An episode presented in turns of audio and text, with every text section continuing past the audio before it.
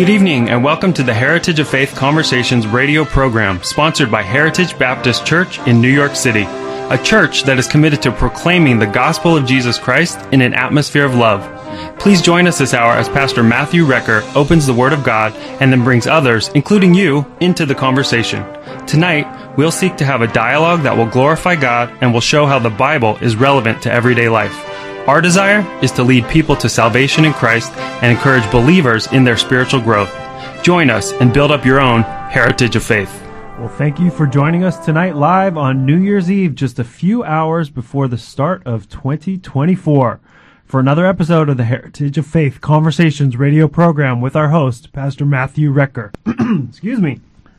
My name is Micah, and I'm the ministry assistant at Heritage. And tonight, we continue our on air Bible study in the book of Romans. If you would like to call us and tell us what your New Year's resolution is, or if you would like prayer or have questions, you can give us a call at 929 333 3739. Pastor Matt, Happy New Year. Today in church, you didn't share a resolution with us, but you did actually share your theme verse for 2024. Absolutely. Thank you, Micah, and Happy New Year to you. Oh, and thanks. it's been a real blessing to be on the Heritage Faith Conversations with you throughout the year. Mm-hmm. And boy, these years just simply fly. and we trust that we've been a blessing also to our listeners. Yeah, we hope so. Mm. And, and we'd love to hear from them tonight. Maybe they could just call in and share how the program has been a blessing or, and maybe how they've been encouraged. We'd love to hear from them. Or if they have any prayers or needs, we'd love to pray with them as they go into the new year as well. So, listeners, please feel free to call us at 929 333 3739. And I, I I will answer your question, but it's great that we have a listener Yeah. with us for many years mm-hmm. listening to our program. Yeah. And now this evening, Stephanie is one of our call screeners. Yep. So isn't that neat that there could be a listener out there tonight that we don't know? Maybe you'll visit our church and you'll be a call screener with us one day. I know, that would be awesome. That Yeah. would be awesome. So, dear friends, we want to be an encouragement to you. But, Mike, I did share our theme verse for the year. It's in Luke chapter 14, Mm-hmm. where the Lord told the disciples through this parable to go out quickly into the streets and lanes of the city and bring in the poor and the maimed and the halt and the blind. And he said, Go out into the highways and hedges and compel them to come in that my house may be filled. And so from that, I thought of a theme of outreach to the streets and how the Lord said, Go out into the streets, go out into the highways and into the hedges and bring people in that the house of God will be filled. And so, dear friends, that's the heart of our church, and that's going to be our theme for the year. We're going to have a special, a few special outreaches, especially during Resurrection Day or before Resurrection Day and before other events of our church to really try to go out into the streets of our community, sharing the gospel that people know who, of who Jesus is. And- Mm, That's awesome. Yeah. yeah. And there are people on the streets. You know, we live in a city that is full of people. And, you know, I've heard it said, you know, if God loves people, then he must love New York City because there's a lot of people. That's right. And he does love us, dear friends. He loves every soul in New York City. As the song says, red or yellow, black or white, all are precious in his sight. And our great God has created all nations, all creation, and his love is for whosoever. And that means you. Um, yeah, and speaking of going out into the streets, we, we go out into the streets in a way every Tuesday. If you're ever at Grand Central Station, go down and you can meet us there on most Tuesdays. And we'll be there this coming Tuesday uh, at Grand Central Station. We pass out gospel tracks from about 2 p.m. to about 3.15, a group from our church. And so pray that the Lord would use us in the heart of Manhattan dear friends. And we're glad tonight also to have a dear brother back with us, Raul. And your wife is here doing the call screening. So, Raul, welcome back to the Heritage of Faith Conversations tonight. Thank you, Pastor. Thank you so much for having my wife and I here today. And praise the Lord for your faithfulness through the year and your wonderful service in our church. Now as a deacon in our church and also a student in our Heritage Discipleship Institute. And we trust and pray, Raul, that you're, you, you've been growing in the Lord. I have for the Lord's honor and glory, and thank you so much for uh, being such a big part of that. And we are excited, friends, tonight to look into a, powerful and wonderful and loved passage of scripture that goes right to the heart of salvation in Romans chapter 10. So dear friends, we're going to look tonight in Romans chapter 10 verses 1 through 13 and, and see that we have no excuse but to call on the name of the Lord. We have no excuse but to believe on him because as it says in this passage, whosoever believeth in him mm. shall not be ashamed and whosoever will call on him shall be saved. And so the message really is What's your excuse? We don't have an excuse, but we'll look at some excuses that people make. But we'll read tonight Romans chapter 10, verses 1 through 13. And Brother Raul, if you could start us off tonight, Romans chapter 10, verse 1. Will do. Brethren, my heart's desire and prayer to God for Israel is that they might be saved. For I bear them record that they have a zeal of God, but not according to knowledge. For they, being ignorant of God's righteousness, and going about to establish their own righteousness, have not submitted themselves unto the righteousness of God. For Christ is the end of the law for righteousness to every one that believeth. For Moses describeth the righteousness which is of the law, that the man which doeth those things shall live by them. But the righteousness which is of faith speaketh on this wise Say not in thine heart, who shall ascend into heaven? That is, to bring Christ down from above. Or, who shall descend into the deep? That is, to bring up Christ again from the dead. But what saith it? The word is nigh thee, even in thy mouth and in thy heart. That is, the word of faith, which we preach. That if thou shalt confess with thy mouth the Lord Jesus, and shalt believe in thine heart that God hath raised him from the dead, thou shalt be saved. For with the heart man believeth unto righteousness and with the mouth confession is made unto salvation. For the scripture saith, Whosoever believeth in him shall not be ashamed. For there is no difference between the Jew and the Greek. For the same Lord over all is rich unto all that call upon him. For whosoever shall call upon the name of the Lord shall be saved. Okay, and let's pray tonight. Heavenly Father, we do thank you, Almighty God, for this wonderful opportunity, Lord, to be here on the air tonight, Father, to share from your precious gospel, Lord. And Father, we thank you, Lord, because as so many, Lord, have traveled from around the world, Lord, to assemble right here in New York City, Lord, to watch that ball drop tonight, Father, for what is called the biggest New Year's Eve party, Lord, in the world, Father. I thank you, Lord, that no matter where we find ourselves at this moment, Lord, in our homes, in our car, in our jobs, Lord, wherever we may be, Lord, you are there, Father. And Lord, you can give us, Father, the ultimate renewal, Lord. You can save us, Father. And Lord, we thank you for that, Lord, because you are near, Father. So Lord, bless our time together, Father. I pray for every listener, oh God, that they would be edified, Father. And again, Lord, we thank you for this time and we praise you. In Jesus' mighty name I pray. Amen. Amen. Amen. Dear friends, the book of Romans is about the righteousness of God. The gospel of God is the righteousness of God. And the way to become righteous before God is to believe on Christ who died for us, was buried, and rose again. And this gospel of God's righteousness is the power of God unto salvation. The gospel cleanses the believing heart from sin, transforms the soul, changes the life, and opens the door to heaven.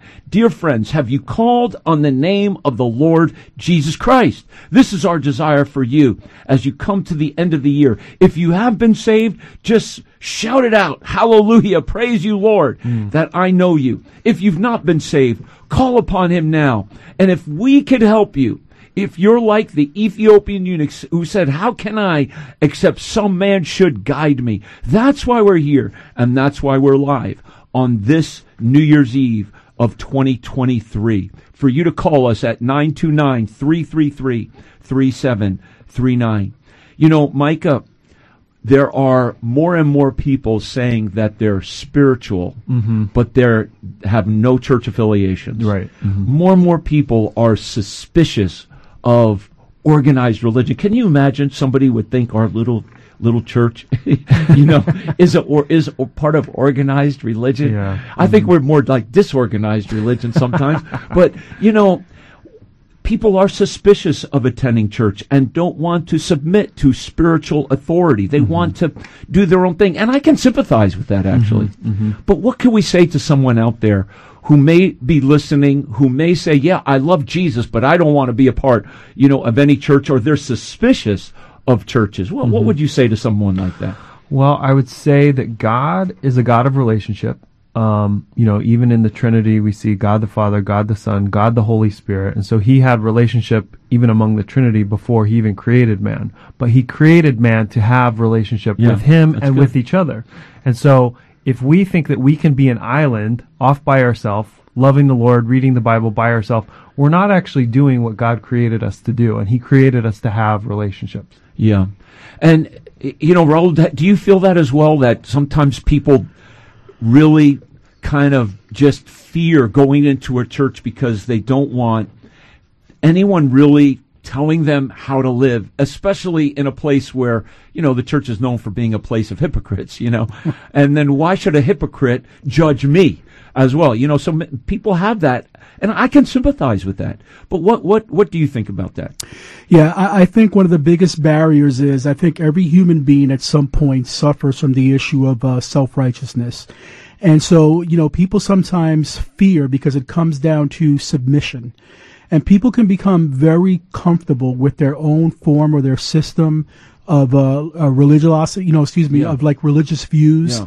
Uh, if the exterior looks good and as long as I'm comfortable and I'm not hurting anyone and I basically do good, then then I'm okay. And and I think that's the biggest problem that that we're facing. Yes. You know, the thing is, into why people often accuse the church of being full of hypocrites is because the church is full of hypocrites. In the sense that, look at our standard. Yeah. Our standard is absolute perfection. Mm-hmm. And so we stand up there preaching absolute perfection, and none of us are. Right. So there is a sense where we all come short of the Mm-hmm. standard to which we aspire. And then and it's true like you come into a church and then there's such a thing as church discipline. So the the same church where nobody's perfect can still judge me. Mm-hmm. And so it is a little bit intimidating and fearful and different. I say this as a pastor. I certainly understand. But i also would say we all need spiritual accountability and we all need as you said well micah face to face encouragement and fellowship. God made us for this fellowship of a local church, just as much as He made us to be in a family, an earthly family. And when we were born, we all had a mother and father. But he also made us for a church family, a mm-hmm. spiritual family. So, dear friends, again, if you maybe, and I say this because there are a lot of people who are using this idea that the church is judgmental and hypocritical to just avoid it altogether. Mm-hmm. And the number of nones, they say that, and not nuns like priests and nuns. Mm-hmm. N O N E S. In other words, I'm I'm nothing. I'm not going anywhere. No religion. Yeah. Yeah, Th- that's increasing mm-hmm. in America Yeah. as we become more post-Christian, more anti-Christ in American culture. But dear friends, if you're a Christian, if you say the Bible is the Word of God and Jesus Christ is Lord, now's the time to stand up. Mm-hmm. Now's the time to come and take your stand in a local church, such as Heritage Baptist Church, as a Bible believing church. And we do welcome you. And we need you to come to our church just as much as you need a church. A church needs you, dear friends, as well. So give us a call if we can help you, if we can pray with you. Maybe you've had a difficult year and you're looking for God's blessings into the 2024 year. Give us a call right now at 929-333-3739. Okay. So this evening, we want to get into Romans chapter 10. And verses 1 through 3, Raul, kind of summarizes a primary excuse that people give to reject the salvation that God offers. They reject God's righteousness because many people say, well, I'm already zealous for God. Mm. I already have my own religion and knowledge of God. I, I have my own way and I sincerely believe it. And so, why is this easy for religious people to say this about themselves? Because Paul's here dealing, right, with Israel. Mm-hmm. And he's saying that he wants them to be saved in verse 1. My prayer to God for Israel is that they might be saved. But then in verse 2, he's saying, I bear them record, they have a zeal for God.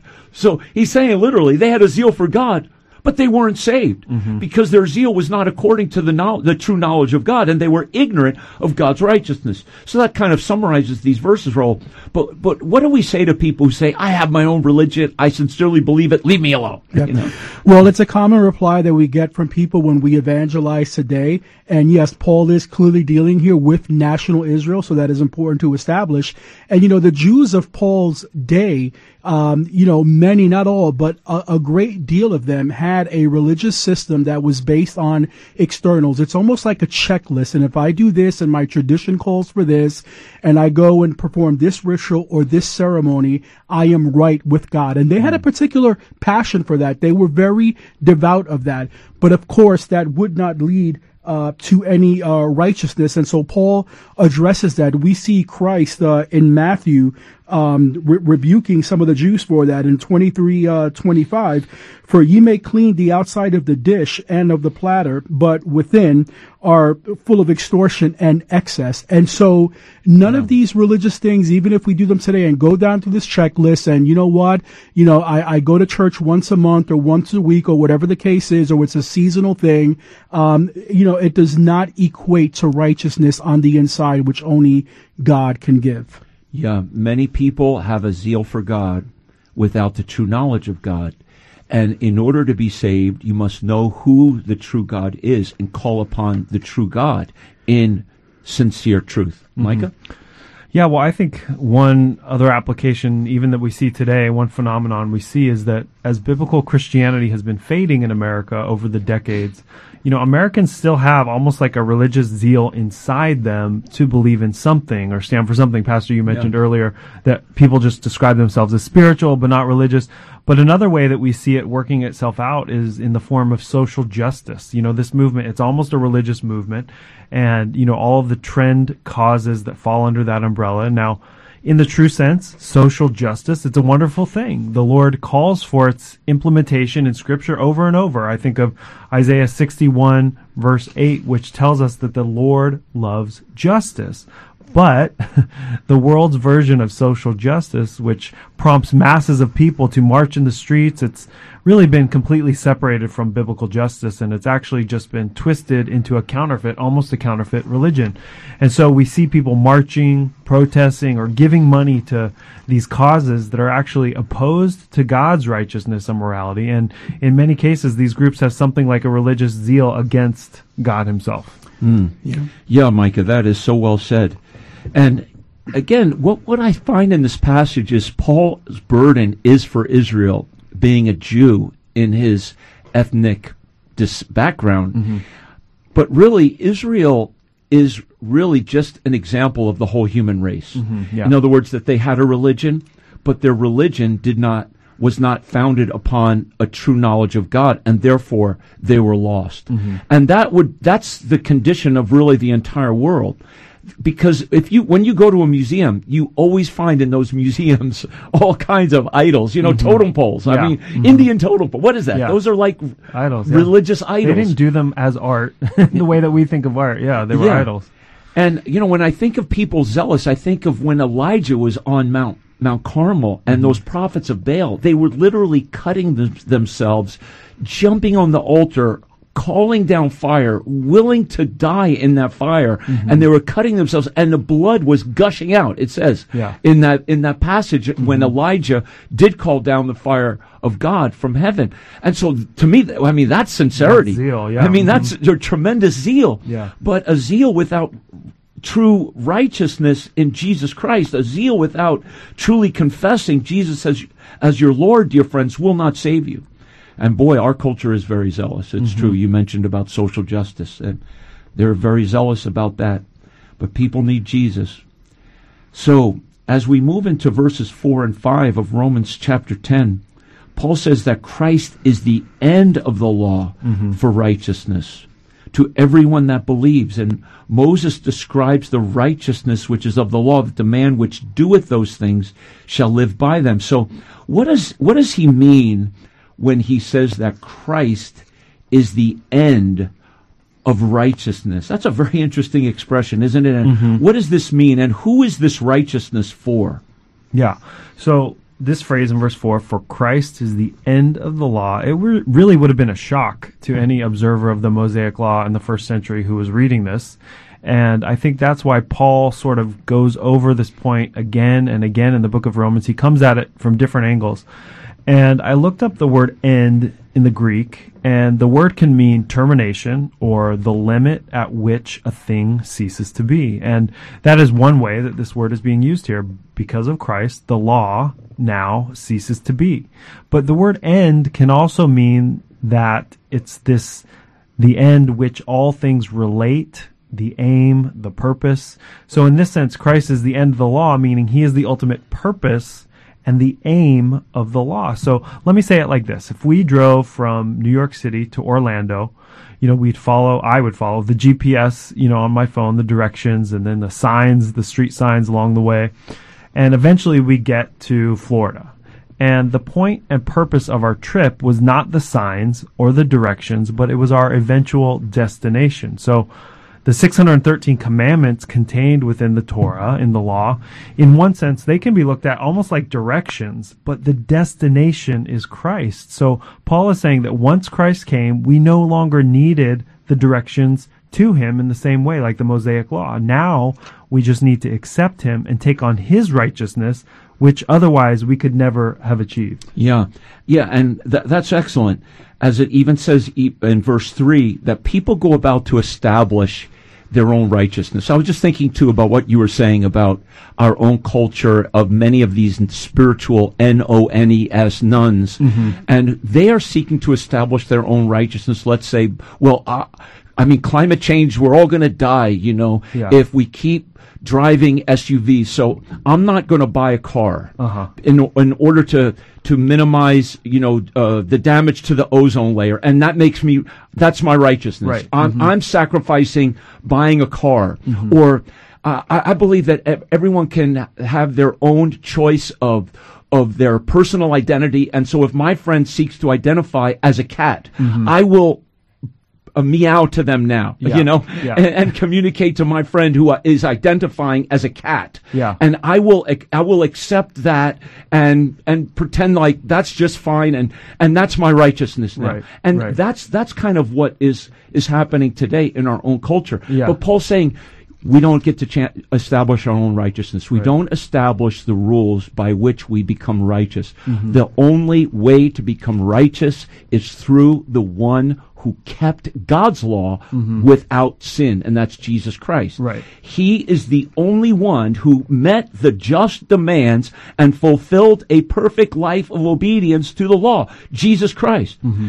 The law says, do this and you'll live. And none of us have done it. Right. Therefore, none of us deserve life. Yeah. But Jesus does. Yeah, and Pastor, uh, as you were talking before about the things that you know, if I do this, it's my righteousness. If I do that, it's my righteousness. There's there's even a term. It's virtue signaling. You know, and you can see it especially on social media. You know, anytime there's a new cause that's the big trend. You know, somebody posts as a flag of that country, or you know, some sort Yeah. of comment or meme relating back to that sort of thing, and it like it gives them this sense that they've attained the righteousness because they're on the right side of that issue. And so, in Yeah. a way, it's like fulfilling this need for religion in their lives when Paul says it so clearly that only Christ, only taking on his righteousness, can you truly have what you need. Yeah, and you know, recently I preached in the book of I'm preaching in the book of Acts on Wednesday night. I was in Acts chapter 17. You don't think the people of Athens thought they were righteous in themselves? Yeah. They had idols all over that city. And they even had an idol just in case they missed the true God. They had an idol to the unknown, Unknown God. God, uh-huh. And Paul then preaches Christ to them, and he says, All the times of your ignorance, God winked at. And I think that is one of the most bold statements of Paul in the New Testament because he was in Athens where the great philosophers Mm-hmm. Ruled in their thinking and, and shaped an entire culture you know the mm-hmm. whole greek empire plato and aristotle and and socrates and paul basically summarizes the philosophies of men as saying a time of ignorance, but God has ordained that there is one man who Yeah. is raised from the dead who mm-hmm. will judge you in righteousness, and his name is Jesus Christ. Mm. So, dear friends, Do you know him? And Amen. we really want you to be sure of that tonight. And that's why we're here. And again, if you have any questions about your salvation, or you want us to pray, maybe you have a loved one you would like for us to pray for with you, give us a call at 929 333 3739. So now we go into this very interesting passage of Scripture, Raul, in verses 6 and 7. A second reason, a second excuse, if you will. A first excuse is people say, Hey, I have my own religion and sincerely believe it, leave me alone. Another excuse people give based on these verses, and I'll read Romans chapter 10 and verses 6 and 7, where Paul says, But the righteousness which is of faith speaketh on this wise, say not in thine heart, who shall ascend into heaven? That is, to bring Christ down from above. Or, who shall descend into the deep? That is, to bring up Christ again from the dead. Now, these verses are somewhat challenging. Yeah. Mhm. But what we have to do, Raul, is go back into Deuteronomy chapter 30, and if you could read that in just a moment, verses 12 and 13. But the excuse I see from these verses is simply this. People say, I cannot believe what I have not seen. Haven't we all heard that? Yeah. If I can't see it, I won't believe it. With I have to see it with my eyes. Seeing is believing. If Jesus is alive, show me. And so, Raul, let's go into this excuse. And can you share Deuteronomy 30 verses 12 and 13 and and what's the point of Paul bringing these verses into this conversation? Absolutely. Pardon me. And as Paul uh, goes back and referencing Deuteronomy, we find here in chapter 30 where it is written, It is not in heaven that thou shouldest say, Who shall go up for us to heaven and bring it unto us that we may hear it and do it? Neither is it beyond the sea that thou shouldest say, Who shall go over the sea for us and bring it unto us that we may hear it and do it? And just verse 14, but the word is very nigh unto thee in thy mouth and in thy heart that thou mayest do it. And so people start to overcomplicate things in the excuse of, well, I can't believe because I haven't seen. Mm-hmm. And there's a litany, you know, of rituals and, and all sorts of things. Well, you know what? Do I have to go up to heaven and see Christ there? Mm-hmm. Uh, do I have to go to the mm. depths of the realm of the dead? You know, some like the supernatural things I have to check off. Yeah. And there's two important things to, to see here. One, this all begins with a heart condition. It all begins in the heart because if we're going to try to reason on our own understanding and our own knowledge in our hearts, absent God's word, well, you know what? Then we're going to be lost sadly, uh, forever. Jeremiah said, the heart is deceitful above all things and desperately wicked. Who can know it? And, uh, you know, Paul also, uh, brings out the point that God is near. Okay, so you know God is wherever you are, and you don't have to overcomplicate it. You know, and and so that that's important uh, to note. Yeah. In other words, and, and you said it well, we don't have to be some kind of a mystical traveler or have some kind of a mystical experience or have some kind of mystical journey. In other words, we don't have to go into heaven and and to say, okay, yes, I know there's a heaven, and that we don't have to be a time traveler to go back in time to have been there when Christ was was raised from the dead. Mm-hmm. And as Paul is really saying or quoting these verses, and as Moses is writing in these verses, he's he's he's saying that we don't have to go up into heaven to find the Word of God. Mm-hmm. We don't have to go across the sea to find the Word of God. Mm-hmm. God's Word is right here.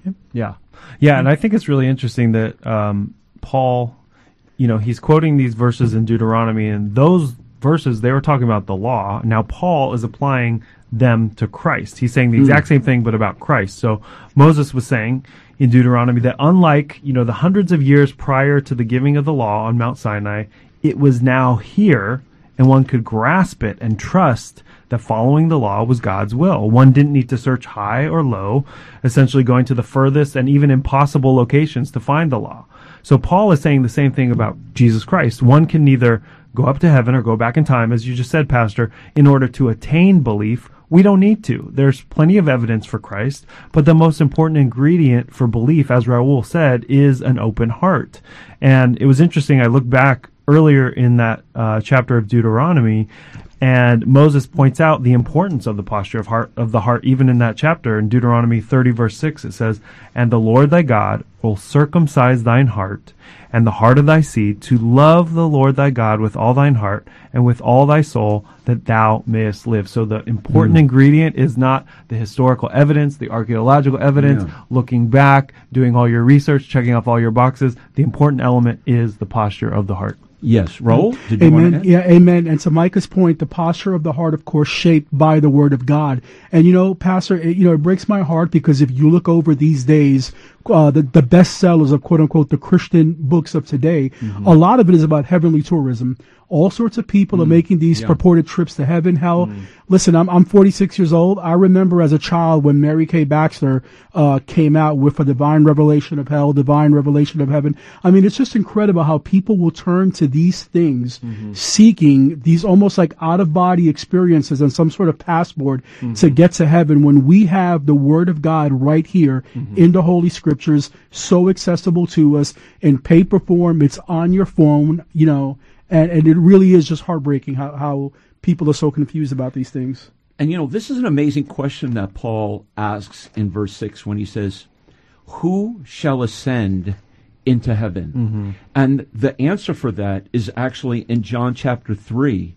No man hath ascended up to heaven, hmm. but he that came down from heaven. Hmm. Okay. So the only one we need to ascend into heaven is Jesus Christ, who is in heaven today, dear friends. Mm-hmm. You don't have to ascend into heaven to know that he is there, because the scripture says he is. It's up to us to believe. And then the question, who shall descend into the deep? That is, who descended into the heart of the earth dead? Hmm. Jesus Only Christ. Jesus, yeah. and he rose again. So we don't have to bring up Christ from the dead again. You don't have to go back in time to know that he's alive.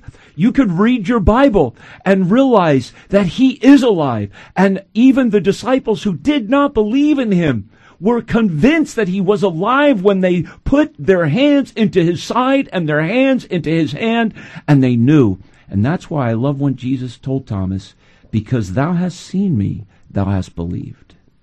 Blessed are they that have not seen me and yet have believed. And so that goes right to us, right? Mm-hmm. So Jesus is saying that the vast number of people who will be saved are the ones who have never seen him. Yeah. But we believe that he's alive. Okay, so we're going to go to a beautiful song about the Word of God, and we're going to talk about the Word of Faith and what the Word of Faith movement is and what the Word of Faith actually is as we continue our conversation in Romans chapter 10. And dear friend, we want to encourage you to give us a call right now at 929-333-3739. I know someone out there needs prayer. You've had a tough year, but you need somebody to just lift your burden with you. Give us a call right now, 929-333-3739.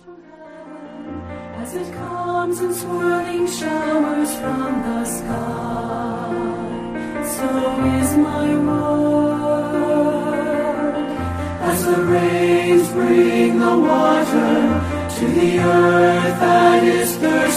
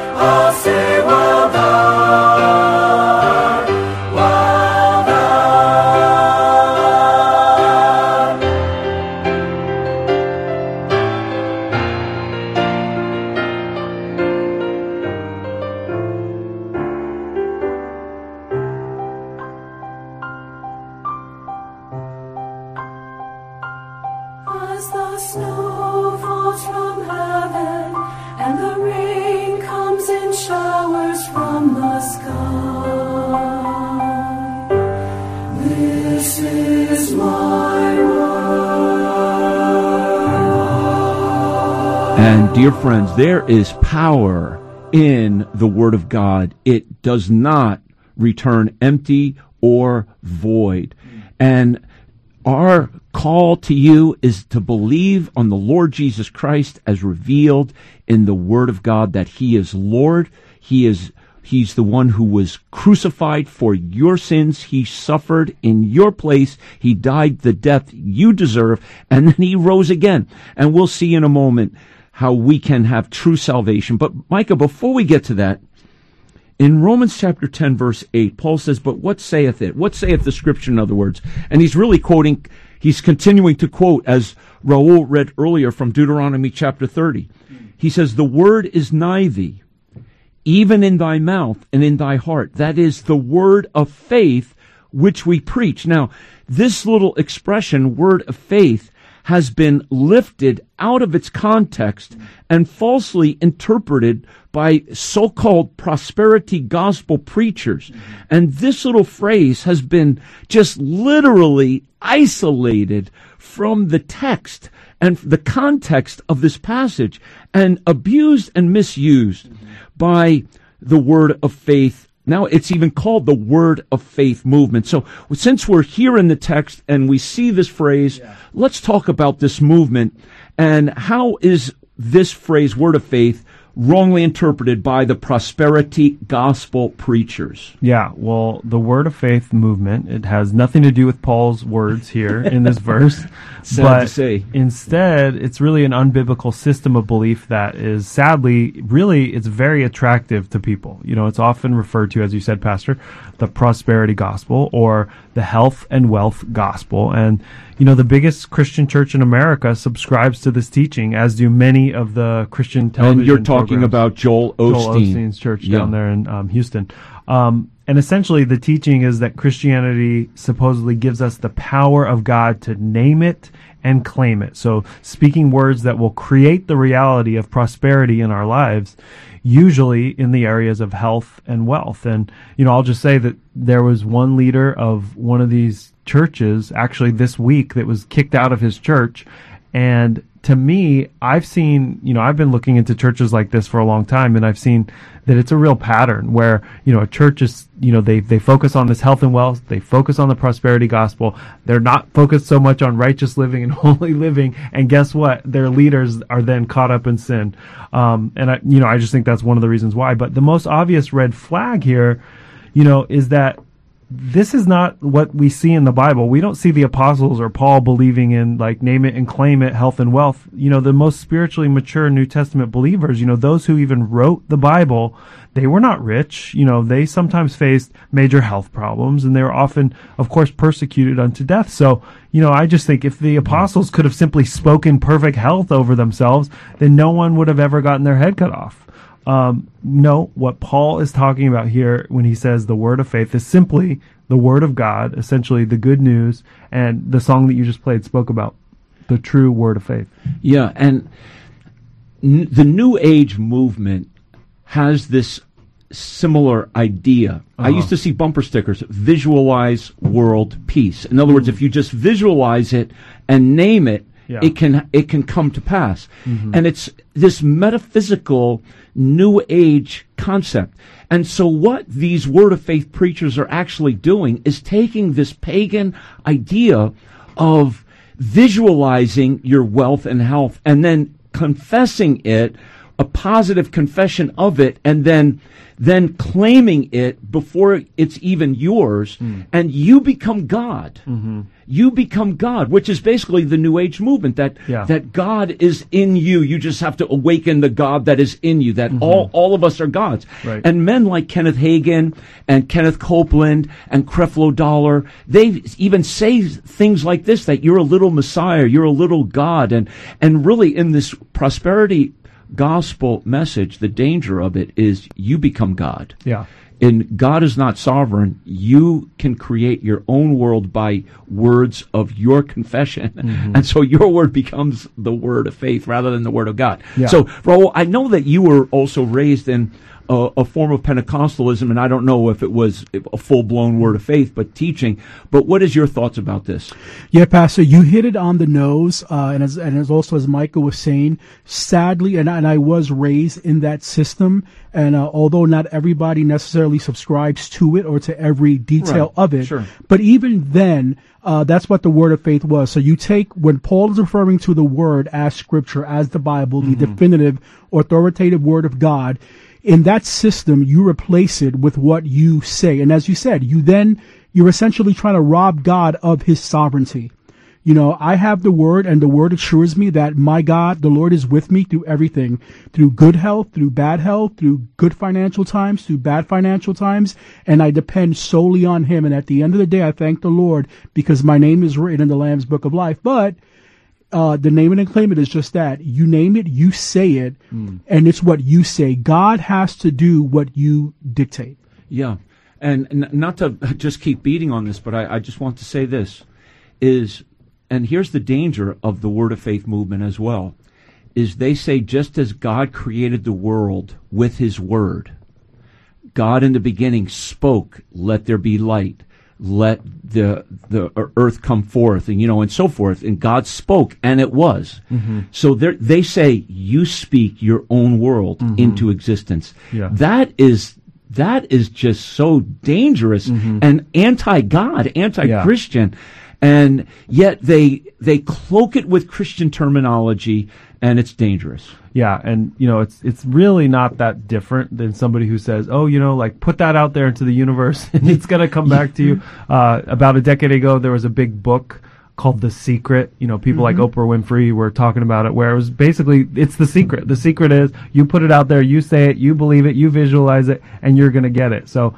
Really, as you said, Pastor, this is just a Christian version of a very New Age concept. Yeah, yeah.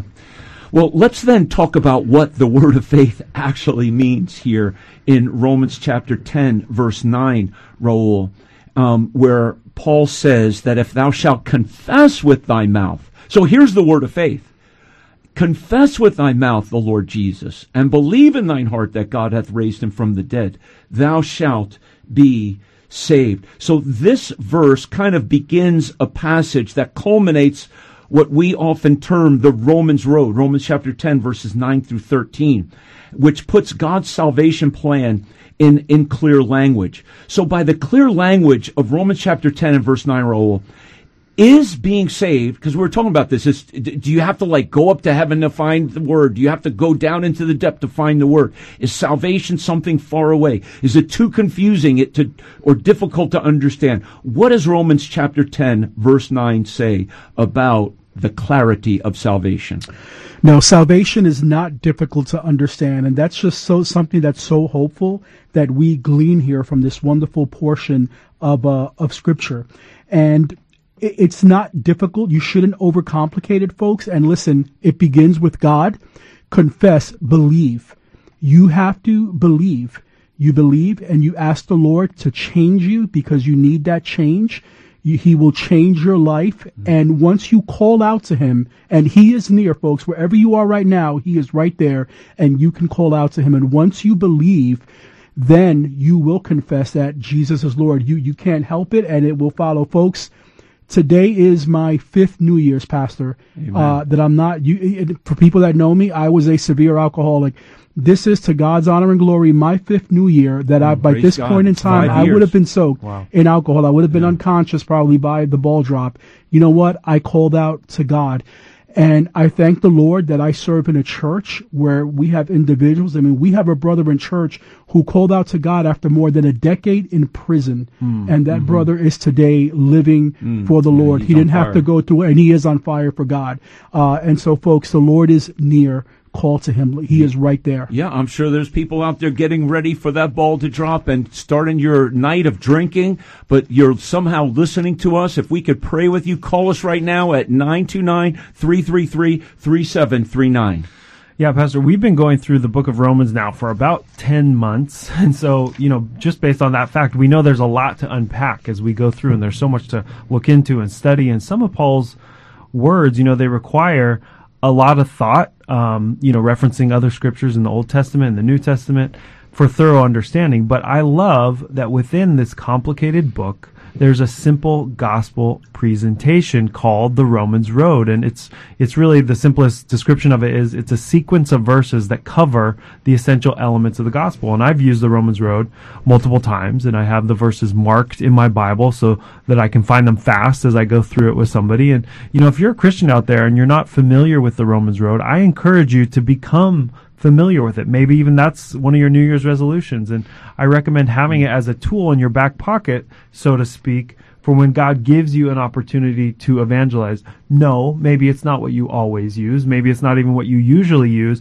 but it's a good tool to have where you can point somebody who doesn't know the basics of the gospel presentation. You can just point to the six or seven verses. Yeah, I remember when I was first saved, and my pastor would give an invitation, and some people would go forward, and they would go into a back room, and mm-hmm. I was like, "Wow, what what's going on back there? What are they Oh, doing?" yeah. So I, I asked somebody after the service, I was like, "What do they talk about when they go back there? You know, in that in that Yeah. little room?" He said, "Oh, we go through the Romans Road."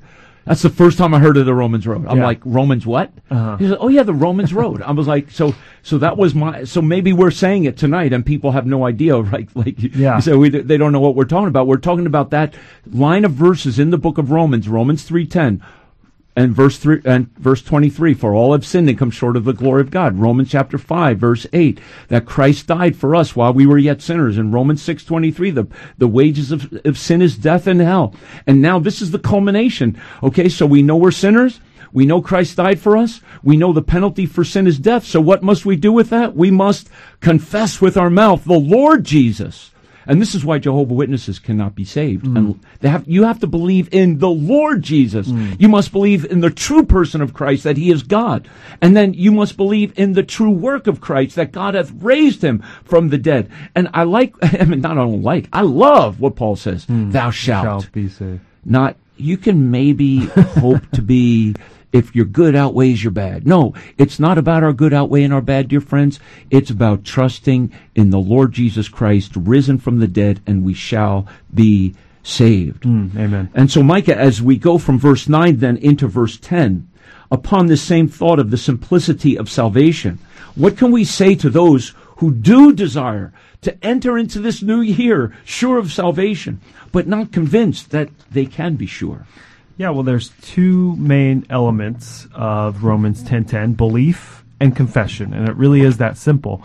Romans 10:10, I'll read it. For with the heart man believeth unto righteousness, and with the mouth confession is made unto salvation. Now, the belief must be an honest belief deep in a person's heart that there, you know, there may be people out there in some of these uh, word of faith, you know, for instance, congregations, and they don't actually have a heart belief, you know. But if one does, then they are brought into the righteousness of Christ, and that's a standing that no one could achieve otherwise, as we've talked about. And then when the person confesses Jesus Christ and his gospel with their mouths, the Bible says they are saved. So there's lots of people who struggle with this assurance of their salvation, and Paul lays it out here so simply. It's almost like citizenship. You know, I know people who've come into this country and they jump through the hoops they have to jump to in the citizen process and they, they took the basic American history and civics test and then they become citizens. You know, it wouldn't make a whole lot of sense for them to go around after that constantly questioning their citizenship. Well, Paul is saying in effect, you are now a citizen of heaven and you don't have to keep questioning and wondering about that status. So, I suppose that one of the main reasons people do struggle though with this assurance is because they're not able to live a sinless life once they become Christians. But, you know, all you need to do is knock knock down that fear, go back to Romans 7:15 where Paul explains so clearly that even for himself, salvation does not equal sinlessness. And again, salvation is when we take on Christ's righteousness. And don't be confused by these terms. When Paul says, with the heart man believeth unto righteousness, and with the mouth confession is made unto salvation. Really, righteousness and salvation are synonymous terms hmm. because sin is our problem, a lack of righteousness. Okay. It is sin that keeps us out of heaven. Mm-hmm. So if we have righteousness, we have salvation. Hmm. And Paul is quoting a lot from Isaiah in here. And this reminds me of the very language Isaiah uses. For example, in Isaiah 51, he says, My righteousness is near. My salvation is gone forth. Hmm. Two terms, but really the same meaning. Okay. Mm-hmm. Righteousness and salvation hmm. are one and the same, dear friends. And this is the problem. This is what Paul, this is the whole, this is the culmination really of, from Romans chapter 1 going through chapter 2 and 3 that there is none righteous. And it's the gospel is the way to, it's through the gospel that we are righteous in God's sight. And so here he says, when we simply believe on the Lord Jesus Christ and believe and call upon him in, in that faith of the heart, we're saved. That's the word of faith. The word of faith that you need is to believe on the Lord hmm. and confess Jesus as Lord from your heart, raised from the dead. That's the word of faith, dear friends. And if we could help you again, our time is almost out tonight. So we give you this number to call right now. Right now, give us a call at 929-333-3739. So Raul, as we close up these verses, someone may still be thinking, but what if I'm not the elect? You know, based upon these verses in Romans chapter 10, 11 through 13, and we've quoted them a few times already tonight. Who is God's salvation available for? Praise the Lord. Salvation is available for everyone. And that means you who are listening, my friend, if you are not saved, uh, you know, the, the Bible said, the Lord says, the Bible says, vengeance is mine, saith the Lord. I, I wish I could point to a singular verse as election is mine, but you know what? We are, he says, mine elect. So folks, let's not get confused on that. If you believe, you are part of the elect. Election is God's work and we leave that up to him and don't let it confuse you. Don't let it distract you. Yeah. Call out to him. Call out to him right now. If you were not elect, you could not believe. There is no social class either. There is no ethnicity. There is no nation. There is no language that one can speak that you cannot call upon the name of the Lord. Because he says there's no difference between the Jew and the Greek. The Jew is are the descendants of Abraham, Isaac, and Jacob. The Greeks are everyone else. Okay? so so dear friends, God is no respecter of persons. Mm-hmm. You can call on him. Yeah, I think, you know, we all know people who at one point we thought that they would never be saved, but then miraculously and eventually they do become saved. And, you know, we all may know other people or we've heard stories where someone is so hardened against the gospel and then maybe toward the end of their lives they crack and fall in love with the Lord. And so I would just encourage our listeners not to spend too much time focused on election, wondering if so and so is elect or not, and just love people with the love of Christ and spread the seed of the gospel like the farmer did in the parable of the sower. And I agree with you, Pastor and Raul. Um, you know, if someone's worried about their own election, in fact, they, you know, that shows us that they're in fact open to the gospel and that they should rightly assume that they are elect. And, you know, I'm going to go back to Genesis 12 verse 3 that tells us that all the families of the earth would be blessed by the seed of Abraham. So I see no other reading of that verse than to say that each person on the planet from every family has the same opportunity to accept the sacrifice of Jesus and the same opportunity for salvation. Absolutely, dear friends, notice the language of this text. Whosoever believeth on him. Verse number 12. The, the same Lord over all is rich unto all that call upon him. And whosoever shall call upon the name of the Lord shall be saved. I heard it once said, you have to go in Isaiah 53 verse 6 as the first all, as a sheep who have gone astray. And you have to come out of Isaiah 53 as the second all, believing that on Christ all your iniquity was laid. And he will be rich to you. As you close this year, just call upon him and say, Dear Lord God of heaven, bless me now and into the year ahead. I call upon you, Lord Jesus. You're the Savior of the world. You died for me on the cross. You rose again from the dead. You're coming King of Kings and Lord of Lords. Thank you, Lord, for bringing me through this year and bless 2024. Bless you, Micah. Raul, thank you for being with us. Come visit us at Heritage Baptist Church. Thank you for tuning in to the Heritage of Faith Conversations radio program. To find out more about Heritage Baptist Church and our service times and locations, visit our website at hbcnyc.org. We stream multiple services online each week, including 11 a.m. Sunday mornings and 7.15 p.m. Wednesday nights. All are welcome, and you can find links to participate in our services on our website, hbcnyc.org. And join us again next Sunday at 6 p.m. for another Heritage of Faith conversation sponsored by Heritage Baptist Church. Until then, rejoice in the Lord.